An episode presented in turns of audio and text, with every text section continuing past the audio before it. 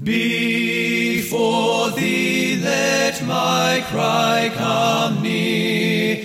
O Lord, true to thy word, teach me. Before We are thankful that you are able to join us today as Pastor Mark Robinette preaches another sermon at Foundation Church here in Mount Sterling, Ohio. If this message is an encouragement to you, and we pray that it will be, please consider taking the time to go to www.foundationfellowshipchurch.org and let us know. Thank you, and may the Lord richly bless you through His Word. let my lips thy praise confess.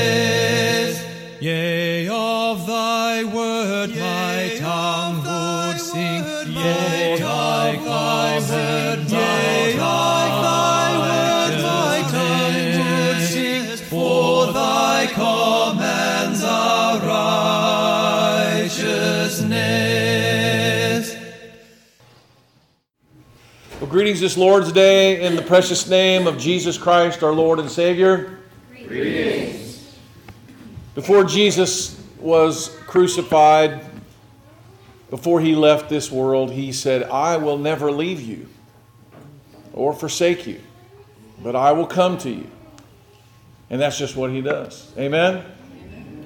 He comes to us today as we gather together in His presence. He comes to us when we are straying away from our faith and we enter into doubt and we become discouraged. He doesn't leave us there. Amen? He comes to us right where we are and He speaks to us and He takes us on the road back home. David talked about this in Psalm 27. He talked about those times when we feel that we've been forsaken by everyone.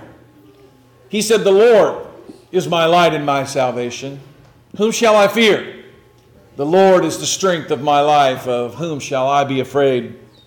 When the wicked, even mine enemies and my foes, came upon me to eat up my flesh, they stumbled and fell. Though an host should encamp against me, my heart shall not fear. Though war should rise against me, in this will I be confident. One thing have I desired of the Lord, and that will I seek after, that I may dwell in the house of the Lord all the days of my life, to behold the beauty of the Lord and to inquire in his temple. For in the time of trouble he shall hide me in his pavilion, and in the secret of his tabernacle shall he hide me. He shall set my feet upon a rock. And now shall my head be lifted up above mine enemies round about me. Therefore will I offer in his tabernacle sacrifices of joy. I will sing, yea, I will sing praises unto the Lord. Hear, O Lord, when I cry with my voice. Have mercy upon me and answer me. When thou said, Seek ye my face, my heart said, Unto thee, O Lord, thy face will I seek. Hide not thy face far from me, and put not thy servant away in anger, for thou hast been my help. Leave me not Neither forsake me, O God of my salvation. For when my father and my mother forsake me, I know that the Lord will take me up. Teach me thy way, O Lord, and lead me in the plain path because of mine enemies. Deliver me not unto the will of mine enemies, for false witnesses are risen against me, as such as breathe out cruelty. And I had fainted unless I had believed to see the goodness of the Lord in the land of the living. Wait on the Lord, and be of good courage, and he shall strengthen thine heart. Wait, I say on the Lord. Let us pray. Lord, we have waited on you and you are here. Lord, you said where two or three are gathered together in your name, there you are in the midst. And today we know you are with us. Oh, we long to hear your voice, O God. Speak to us. Speak to us in the word that is preached. Speak to us in the liturgy that we walk out here today as we call to you and you answer. Forgive us as we ask you to cleanse us from our sins and fill us as we come to you as hungry children, hungering and thirsting after righteousness. Lord, help us today. Change us by the power of your Spirit. Infuse us with faith today as we hear your word. In Christ's name we pray. And all the church said, Praise Father, Son, and Holy Ghost. Amen.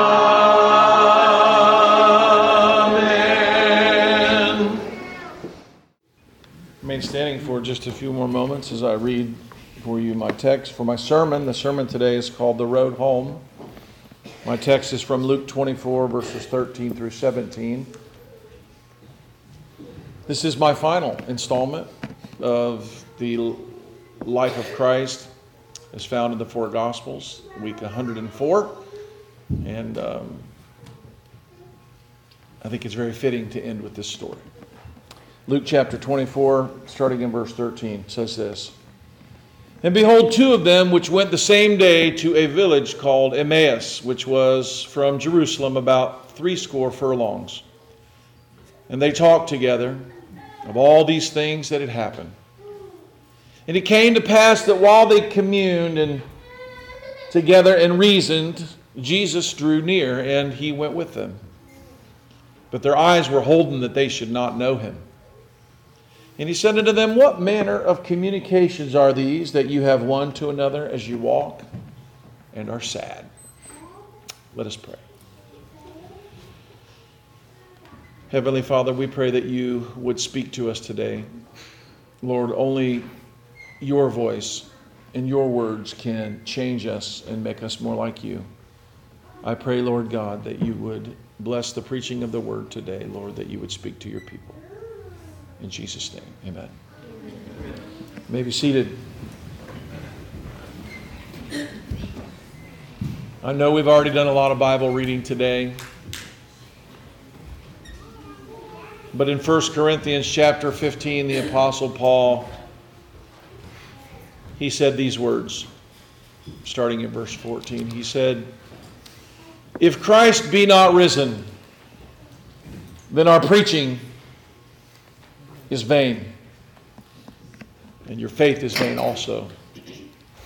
Yea, and we are found false witnesses of God. Because we have testified of God that He raised up Christ, whom He raised not up.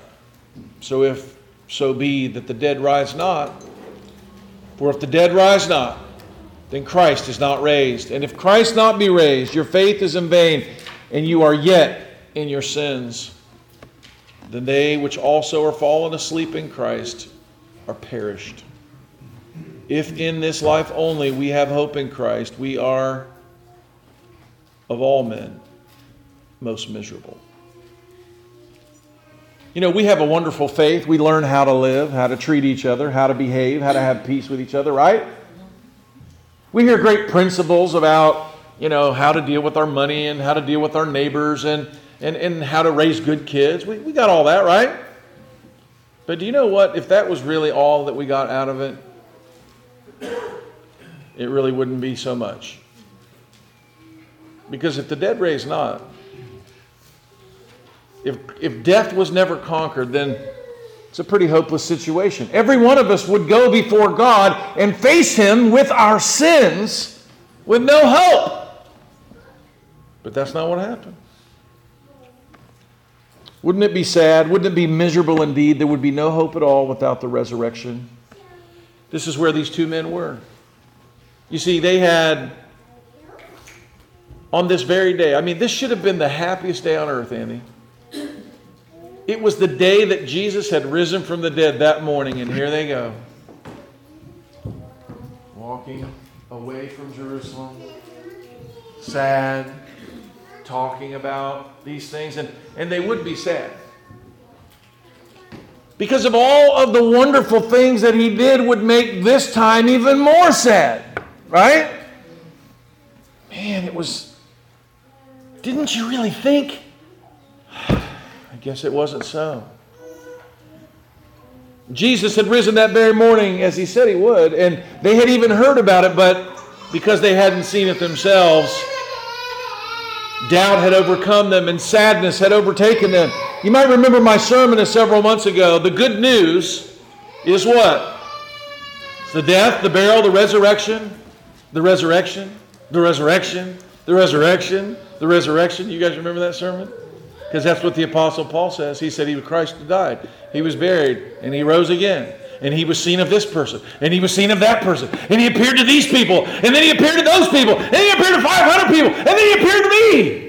the death, the burial, the resurrection, the resurrection, the resurrection, the resurrection. That's the good news. And here they were. They had heard the Sermon on the Mount, they had watched him do great miracles, and all that was great.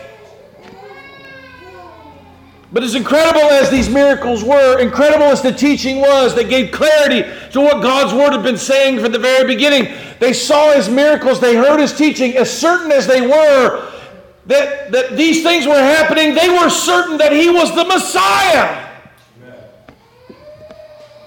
But you know what they were certain of, Steve? They saw Him die. You know, what we see with our eyes and what we witness can be very, very powerful. But do you know what the Bible says about that? It says, you know what? If our heart, if our heart deceives us, God's even greater than our heart. If we look at a situation and we go, it's hopeless, it can't be fixed, it isn't what I thought, oh no, this can't be, God says, you know, you need to think about what my word says. How many of us have ever been in a situation where we saw no possible way for anything good to happen? This can't be good. This is the ultimate one of those. Here they were. They were triumphant. They were joyous. They were excited. They were arguing a, a few hours earlier when this great kingdom comes. Who's going to be the greatest one in the kingdom? Man, we've seen it all. They were certain, though, of all that but then they were certain that they saw him die. And I mean, what can, what, what can a dead man do for you now? They knew he was wrapped in a linen cloth and laid in a tomb, and some had come to say that his body was gone. Not only did he die a criminal's death, but now he's probably been fed to the dogs. You see, you know, that's what they normally did to the crucified. They fed them to the wild dogs outside Jerusalem. His body's gone. They probably just threw him in a gutter somewhere and the dogs ate him. Could you imagine the dejection? Some had come and said, Oh, we saw him alive. And they're like, Yeah, I'm sure you did. They're like, yeah, we, we, He was bloody, he was beaten, his side was pierced. Joseph of Arimathea and Nicodemus took him down. They, they, they wrapped him in a linen cloth, they buried him. He's dead. You're going to have to come to grips with the reality here, guys. See, they hadn't seen it themselves. They thought it was wishful thinking. Oh, we saw vision. Angels came. Yeah, I'm sure you did.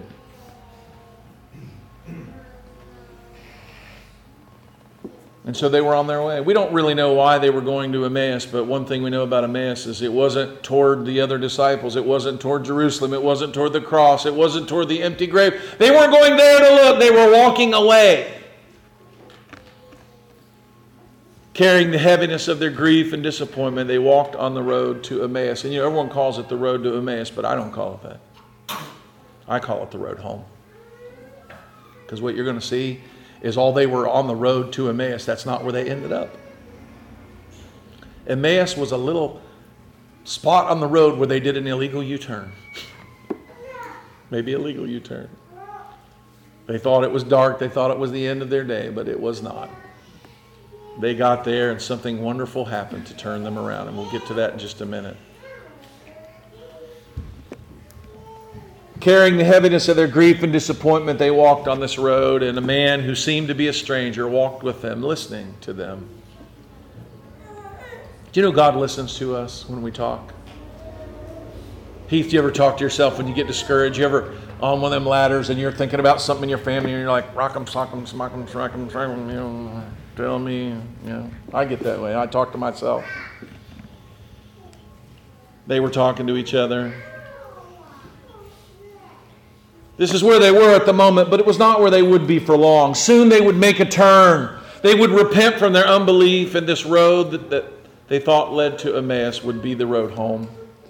It's a beautiful picture of what Jesus does for us in our faithlessness and our unbelief. Amen? He never leaves us, He never forsakes us. He even walks with us in our unbelief as we walk away from Him. But He always leads us lovingly back on the road home. 1 Corinthians 15, where I read from a few moments ago, Paul did not leave his readers in the misery and the uncertainty as he said, If in this life only we have hope, we are of most all men most miserable. He continued with these words to lead them to the road home to faith, Remember these words. Let them walk with you when you find yourself walking away the wrong way.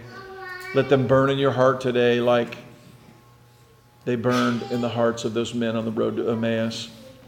Paul said this He said, But now Christ is risen from the dead. He has become the firstfruits of them that slept. For since by man came death, by man also came the resurrection of the dead. For as in Adam all die, and so in Christ shall all be made alive. But every man in his own order, Christ the firstfruits, and afterward they that are Christ at his coming. Not only is the good news that Jesus rose from the dead, but the good news is that you will too. And that every loved one that has gone before, that hasn't just gone in the ground to be forgotten or to be remembered in some memorial type way, but they will rise, the Bible said, bodily. That corruption will put on incorruption. Amen? And then the Bible tells us these two men had seen the good man, the good shepherd, as they had heard some good news, but they had allowed their circumstances to overshadow the sunshine of their faith. They stopped believing the good news, the gospel, but Jesus would not leave them in their unbelief. They thought they were on their way to Emmaus. The road where they were still on was referred to as the road to Emmaus, but as I said before, they were walking away from Jerusalem to Emmaus, but they were going to be on their way back soon. The good news indeed is Christ has risen, he has conquered death, and through him death has lost its sting. Our hope is not only in this life, but in the one to come. Paul tells us in 1 Corinthians 15, I got excited. You know, I keep doing this. I keep wanting to not use my notes and just preach, and I end up coming back and I forgot I wrote it down already. the Bible says it better than I could quote it, for this corruption must put on what? incorruption. This mortal will put on immortality. So when this corruptible shall have put on incorruption, and this mortal shall have put on immortality, then shall be brought to pass the saying, It is written, Death is swallowed up in victory. I don't know about you, but I hate death. I'm helping my mom and dad, or I'm helping my, my dad and my sister pack things up because they're going to be selling their home and they're finding these pictures of my mom. Man, I love my mom. I saw pictures of her. She had beautiful skin, and I used to love to kiss her face and hug her. But I can't. And I saw those pictures and it just kind of hurt me just looking at them. And I know everyone's lost people.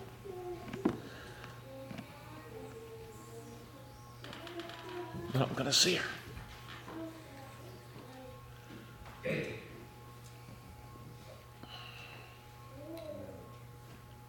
The woman that prayed that her son would preach the gospel.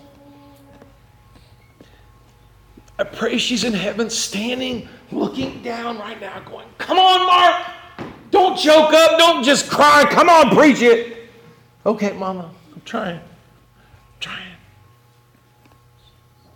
What a miserable life it would be, wouldn't it? If there was no hope. Oh, but there's hope. So when this corruptible shall have put on incorruption, and this mortal, mortal shall put on immortality, then shall be brought to, to pass the saying, Death is swallowed up in victory. Oh, death, where is thy sting? Could you imagine speaking to death? Oh, death. Death that took my mama, death that took your wife, death that took those that we love. Oh, death. Where's your sting now? Oh, grave, where is your victory? You thought you scored. You thought you won the game. Oh, but I think not. For the sting of death is sin, and the strength of sin is the law. But thanks be to God which giveth us victory through our Lord Jesus Christ.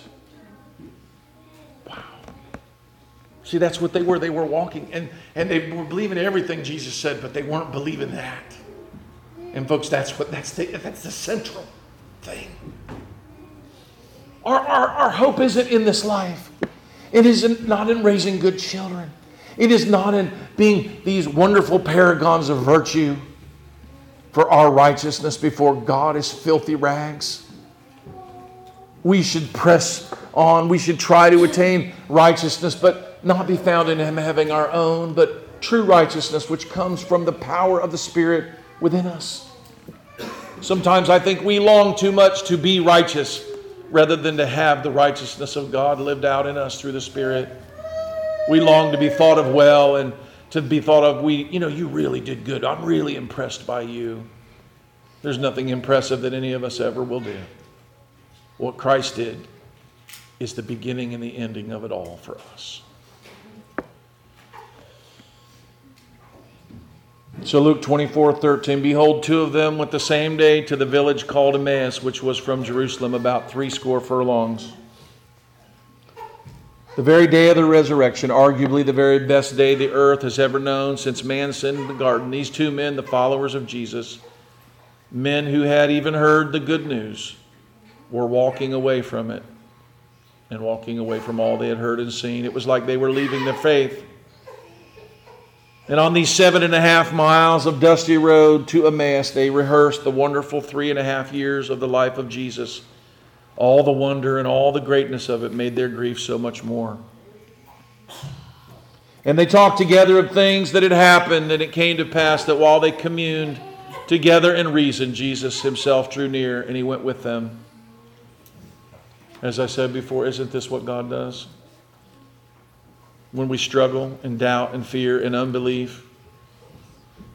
Right, Jason?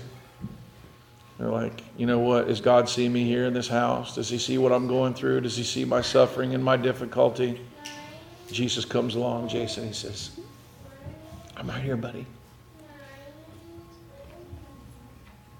He never leaves us to our own doubt.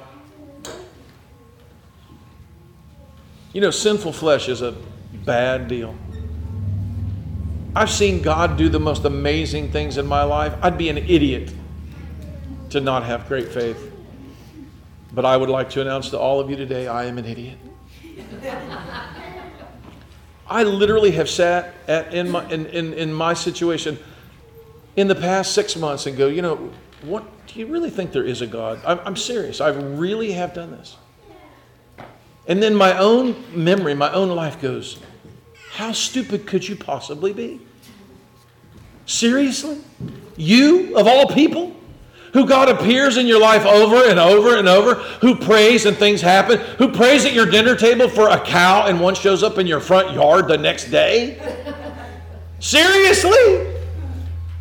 Who, who says God's so great someone could hand the keys of a building and, and, and give it to you, and a few days later someone walks up and goes, Hey, I got the keys to this building and you can have it if you want. Who's have been given building after building, tens of thousands, hundreds of thousands of dollars.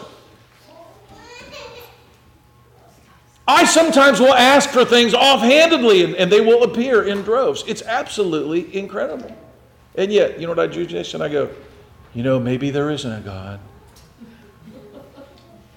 I can relate to these stupid disciples. I really can. I mean, they were with Jesus when he walked on the water and fed the 5,000, when he raised people from the dead. You know, maybe, maybe, he, maybe he was just mostly dead there. Maybe Lazarus was just mostly dead. It's what God does when we struggle in doubt and fear and unbelief. He draws near to us, He walks with us. Verse 16, but their eyes were holden that they would not know him. And Jesus had taken on a new role here in their lives. He had been there in plain sight every day to go, okay, guys, come on. Are you so stupid? I told you 15 times this was going to happen. And they're like, what? I don't remember. Don't you remember when we were here? Don't you remember we were here? Don't you remember? And they, oh, yeah, I forgot about that. You think some of your kids are stupid. Brain damaged. They are. We forget. This is what God does for us each day. He had been there in plain sight day after day, but he obscures himself here and becomes the unseen hand of God. This is what he does every day. The man Christ Jesus, he can't walk with us every day. Jesus can't come over to London Road and, and, and, and be with you and mow your grass. He can't do that. Can't do it. But he comes to us, he speaks to us. You know, when our little one crawls up on our lap, or when our brother or sister stops by to bring some love. So he's walking with them, Jason. He says, What manner of communications are these that you have one to another and you walk and are sad? I mean, I joke about this because it's part of my upbringing, and I know they must have commercials about it today, but you know, Ed McMahon shows up on your front porch with the giant Publishers Clearinghouse check of, you know, $5 million or $200,000 a day, or I don't know whatever it is, right? The day you're supposed to jump up and down and scream and go, ah, you know, and for them to make the video. And on that day, they're walking around and they're sad. Jesus had risen from the dead. The kingdom of God had just opened up before him. Death had been conquered, and they were walking around sad. I mean, come on. Not a day to be sad, amen? But that's what they were doing. Jesus enters the conversation. How often do people speak to us without our knowing that they are the voice of God? How often do we unknowingly entertain angels unaware? The Bible says we do. You know, one of those folks over there at the nursing home, you know, you, it's probably hard to keep track of them all, right? Little old woman, little old man could come out and walk down the hall and walk beside you for a minute and say something to you, and you wouldn't know it, but it's an angelic being. Like, what room is that one in? Wow, I can't find it. I haven't seen him again. You know, God does this. He comes to us, He talks to us, He walks with us. He says He sends His ministering spirits, and oftentimes we don't even know it. And one of them, whose name was Cleopas, answered and said, Art thou only a stranger in art thou only a stranger in Jerusalem, and has you not known the things which are come to pass these days? Now, do you guys remember who Cleopas was? Cleopas, his wife Mary stood beside Jesus. It's Mary, the mother of Jesus, Mary, the wife of Cleopas, and Mary Magdalene, those three Marys. That triune tower of bitter pain and fateful strength.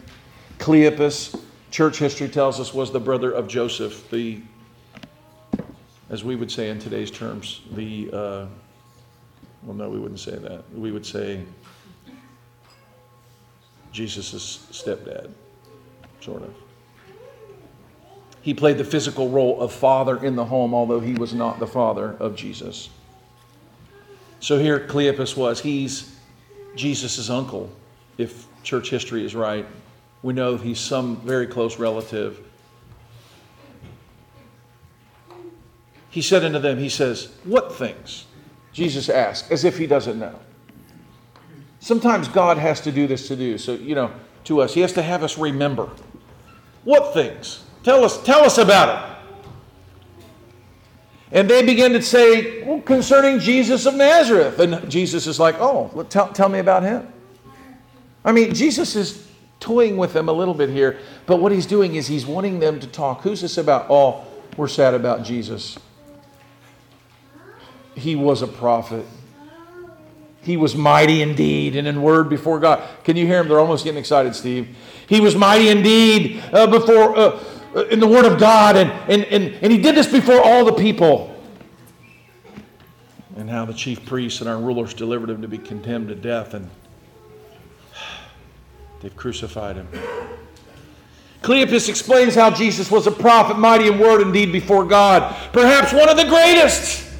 A prophet like Elijah or Elisha, but with probably a double portion of what Elisha had, or even more. His greatness was overwhelming. He may have even taken the time to tell him a few of his stories. Oh, you would have never believed it if you would have seen it yourself. He gets out of the boat at Gadara, and a man possessed with demons gets out and he falls at his feet. And he casts these demons into swine, and these people, the swine, go careening over the cliff and drown in the sea. And those people were so mad. This man was delivered so much so that he went around Gadara preaching the word of God. And by the time Jesus came back, there were disciples everywhere. Wow. Oh, he goes, You wouldn't believe it. We were in Bethany and we went to the house, and this man had been dead for four days. Jesus shows up. They're crying, they're mad. They're like, Roll the stone away. The man was stinking. He was rotting. He'd been dead for four days. They'd been mourning. All the crime was over. They were, there were just, you know, crock pots of food everywhere where people had brought it. He calls him out. And then he tells us he's the resurrection and the life. Lazarus raises from the dead, and now everybody knows.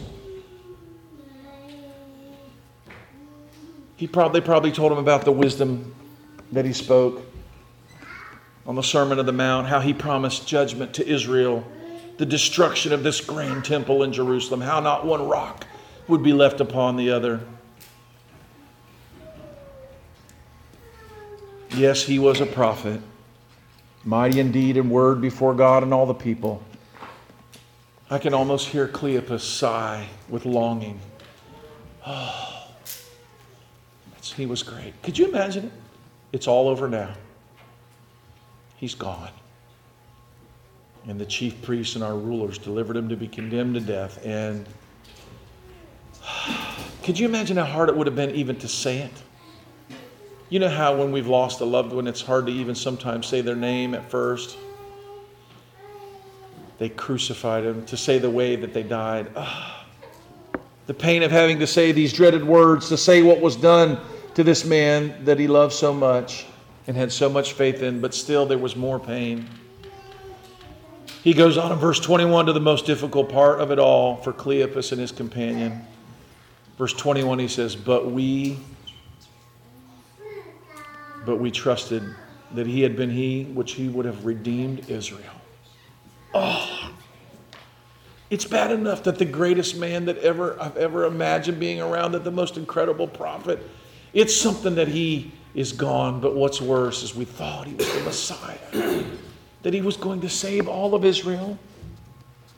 Can't you hear his disappointment? All this great prophet did and said were wonderful, but he had hoped for even more. And beside this, he said, Today is the third day since these things were done. You'd think the very words coming out of his mouth would have reminded him that Jesus said, You know what's going to happen. Certain women from our company made us astonished. They went early in the morning to the sepulchre, and when they found his body, not his body, they came saying, Well, they said they saw a vision and that he was alive. You know, you know how women can be. They're emotional. I'm sure they missed him. But I mean, really, an angel, a vision. See how stupid these guys are. They had seen all this, and still they didn't believe.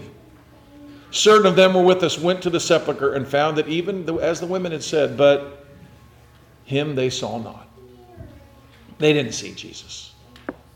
They obviously didn't believe their friends, and they didn't believe the vision of the angels, and they didn't believe the message that Jesus was alive. This was not a message that they could believe secondhand. They had lived with him day after day, and they had seen firsthand. You see, this was a struggle for them. They didn't have to, they weren't one of the people that the disciples were preaching to. Hey, let me tell you about a guy who can raise the dead. They're like, no, no, no. I saw it. Right? So everybody else had to be secondhand, but they never had to be, right? They went around preaching about Jesus and they expected everyone else to believe somebody else's words, but they couldn't. They'd seen it firsthand. Yeah, I believe what I see, but here they were in a place to be told something, then they couldn't believe it. They were no different than Thomas, right? All the they're like he's here. Just what he said he rose from the dead, he goes, unless I see him myself, right? and I put my fingers in his in his in the holes in his hands and inside, and if I unless I see that, and you know what? God was kind to Thomas. We remember, was he not? And that's just where these guys were. They're like, we didn't see it. It's hard for us to believe. So Jesus opened up. Now, Jesus is not gentle sometimes. His opening words are that they're fools. Okay? But can you see why? How stupid are you? You were with him every single day. He told you what he was going to do before it even happened. He prepared you for it for days and days. And how stupid are you? Oh, fool, slow of heart to believe all that the prophets have spoken. He doesn't even go to all that they lived through, he goes to what the Bible had said. Ought not Christ to have suffered? We read, we read about it from Isaiah 53. Ought not Christ to have suffered these things and to enter into his glory? And beginning at Moses and all the prophets, he expounded unto them in all the scriptures the things concerning himself. Tim was pained up here in the deacon elder huddle. He's like, Really? This is all that Luke gives us? He doesn't tell us all that. I mean, come on. Wouldn't it have been great to hear this sermon, Stephen? And Jesus preaches the entire Old Testament and how it applies to his life. And I won't really tell you what that says because, of course, everybody knows that. We're going to go ahead and move on. I mean, and, and he began at Moses and all the prophets, and he expounded unto them in all the scriptures the things concerning himself. Can you imagine this walk? Wouldn't that have been a walk to have been on? Seven and a half miles as they walked, I bet you it seemed pretty short. Here they were, they'd been sad, they'd been dejected, their heads were hanging low. And Jesus said, Don't you remember what Isaiah said? Surely he hath borne our griefs and carried our sorrows, right? He would be despised and rejected of men, a man of sorrows and acquainted with grief. Surely we hid, as it were, our faces from him, yet we esteemed him not, stricken, smitten of God, and afflicted. Yet he was wounded for our transgressions, he was bruised for our iniquities. The chastisement of our peace was upon him, and by his stripes we are healed. All we like sheep have gone astray. We have turned every one to his own way, but the Lord hath laid on him the iniquity of us all. He was led as a lamb to the slaughter, and as a sheep before her shears are dumb. Yet he opened not his mouth. But who shall declare his generation? For his life was taken from the earth. Right? He made his grave with the wicked and with the rich in his death. He quoted from Psalm 22, and he said he was wounded in the house of his friends. He was thirsty and they remembered on the cross how he cried out, I thirst. Not a bone of his would be broken, and they remembered that he died before his bones were broken, one after the other. Could you imagine hearing this pitch? Jesus is preaching the sermon about himself from the Old Testament, from Moses through all the prophets. I don't know. I would have started walking slow, Andy. I would have been like, uh, you know, I think we need to take a little break here. Could we sit down for a little bit? God always takes us back to His Word when we waver. Amen. It is the rock on which our lives were built. In the midst of every story, the Word of God holds us firm and keeps us from sinking in the angry waves of our doubt. Faith comes by hearing, and right now, that's what they needed. They needed some faith. And as this stranger we know as Jesus spoke the words of the Old Testament prophets, reminding them of the man of sorrows who would be wounded for their transgressions and bruised for their iniquities. He pointed them to David's songs from the Psalms, how he would be pierced, their faith began to rise. Notice he began his discourse with the rebuke. O fools, slow of heart to believe what the prophets have said. This is what the Word of God is supposed to do it rebukes us right? We never like it, but faithful are the wor- words of those rebukes. Learn to welcome them. When someone you love comes to your house and they come and they talk to you and they share the word of God and they rebuke you, you might go, you know, I didn't really like that. I don't like that. The Bible says none of it's pleasant at the time, but godly people will take those rebukes. They will understand that's what it's for, right? Paul said all scripture is given by inspiration God and is profitable for doctrine, for reproof. Everybody say reproof. For correction. For instruction in righteousness. How many of you, when your children are disobedient, you speak the word of God and they go, Dad, that's not fair? I'm not going to say that's ever happened at my house before, but Dad. When your kids are being dishonoring, you should say, What does the Bible say? Honor your father and mother. When your children are disobedient, what do you say? Children, obey your parents in the Lord. When your wife won't listen? Of course, that's never. How many, how many of you could handle that? How many of you wives can handle uh, your husband going, uh, honey, I'm going to wash you with the water of the word right now. Wives, obey your husbands in everything depending on which version you, you, you quote. We would not like it. We don't like it. We don't like that at all. But that's what we need. We need to be corrected by the word. If you're a wife, you should, those words about wives should hit you in the head. As a father, there, there's a father and a husband. I get, the word of God speaks. It says not to provoke your children to wrath. It says be careful how you deal with your kids. You know, when I see that I'm making my kids mad, the Bible comes to me and goes, You shouldn't be doing that. Yeah. If you're a child and you hear ch- children, you should be thinking, What is it saying to me? He said, You fools, you're slow to believe the word of God. And I'm telling you, that's what we do. But God comes. This is how Jesus uses the scripture. Those who love you will do the same. They drew nigh to the village where they went, and he made as though he would have gone further. But they constrained him, saying, Abide with us, for it is toward evening, and the day is far spent. And he went to tarry with them. This is what people of God do when they hear the voice of God. They want to hear more. Amen? For three days, all they could hear was the doubt and the fear, and now they were being lifted up by the words from the stranger. They wanted more, and they begged him to stay the night. The night was coming in Emmaus, but day was about to dawn in their hearts.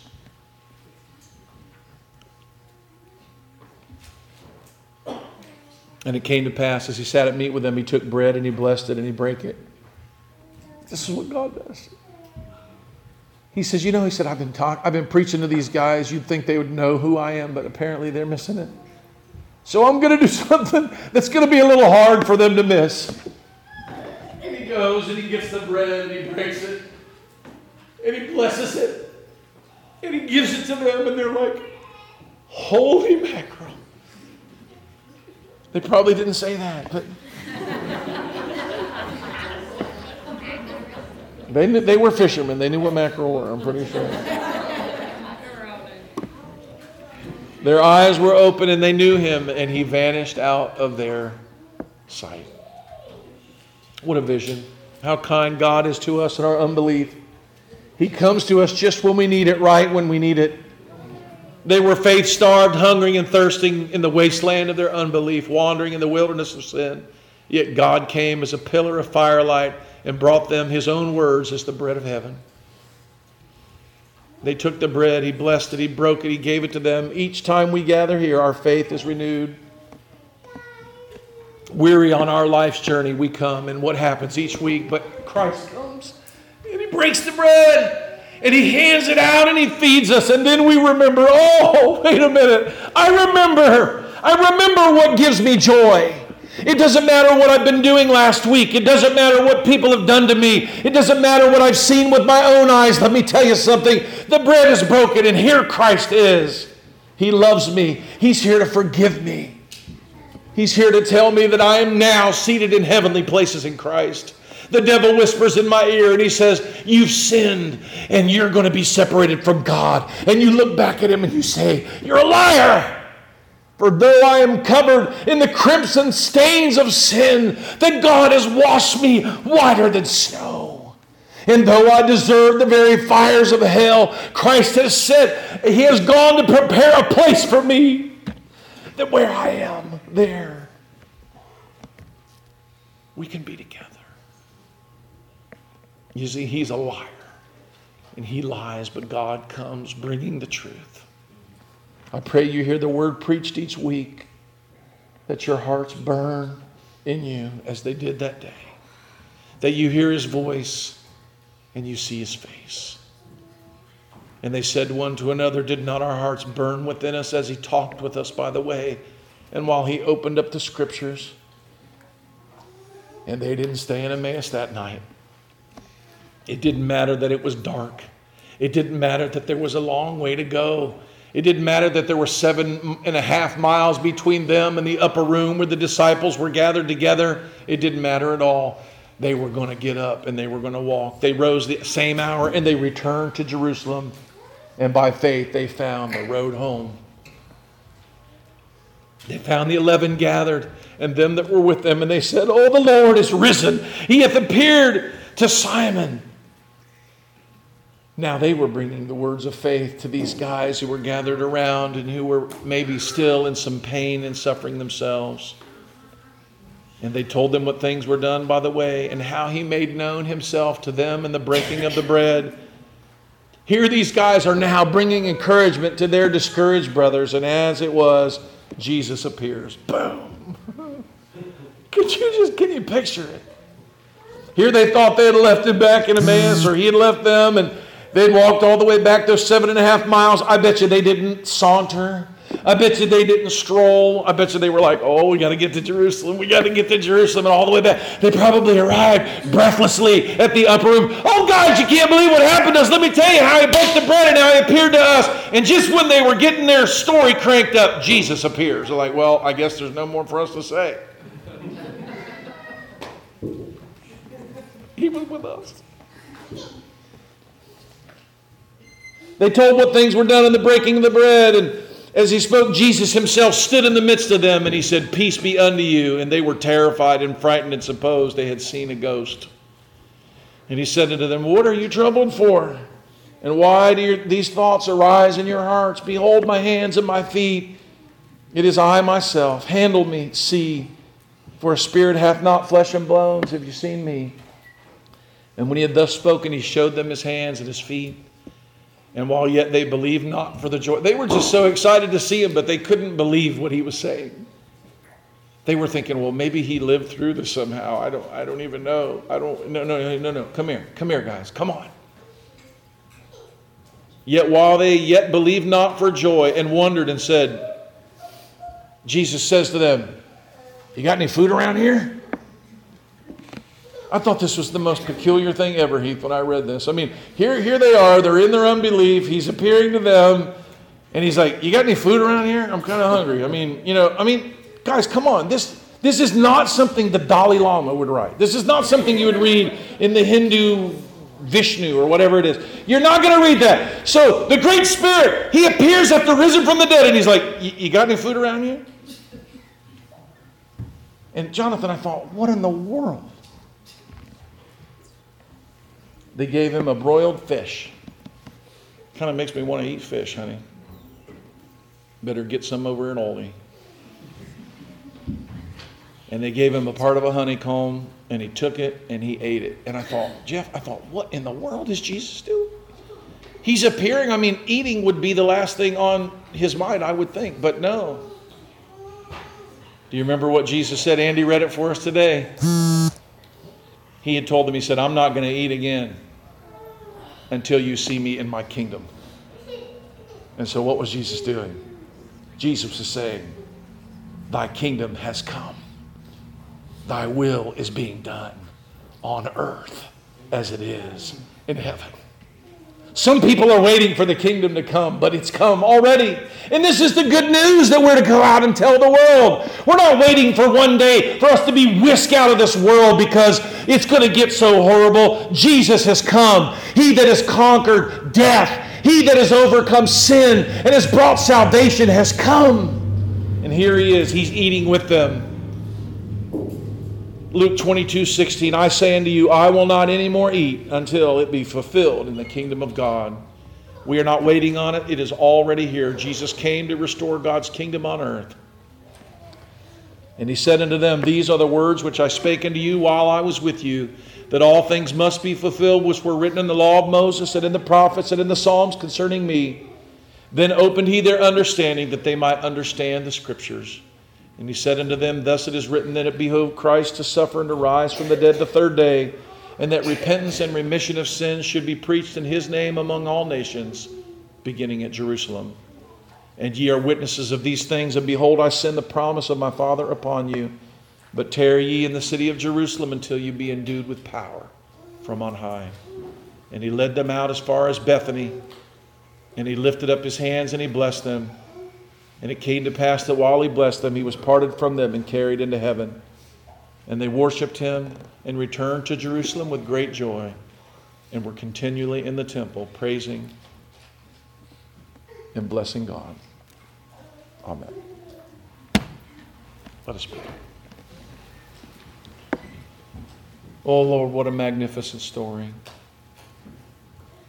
Lord, may that be our story every day, every time we gather together. It is like we are here again at Emmaus. Six days we walk, and maybe we seem to walk sometimes away from your word, but we are brought again every Lord's Day back here, and the bread is broken, and we see your face, and we hear your voice again. And you bring us home. Lord, you remind us that your kingdom has come and that your will is being done on earth as it is in heaven.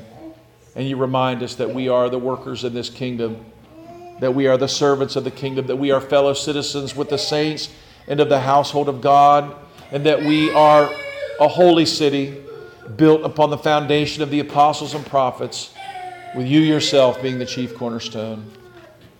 Oh Lord God, we pray today that we would realize this, and the joy of that would eclipse all the sorrows of death and all the sorrows of our failures, and that today we would rejoice in your presence. In Christ's name we pray, and all the church said,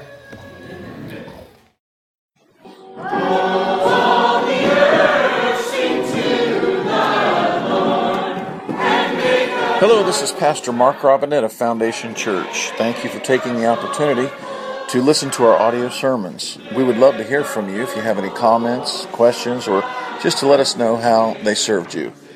Go to our website, www.foundationfellowshipchurch.org, and send us a note. Thank you, and it's a pleasure to serve you.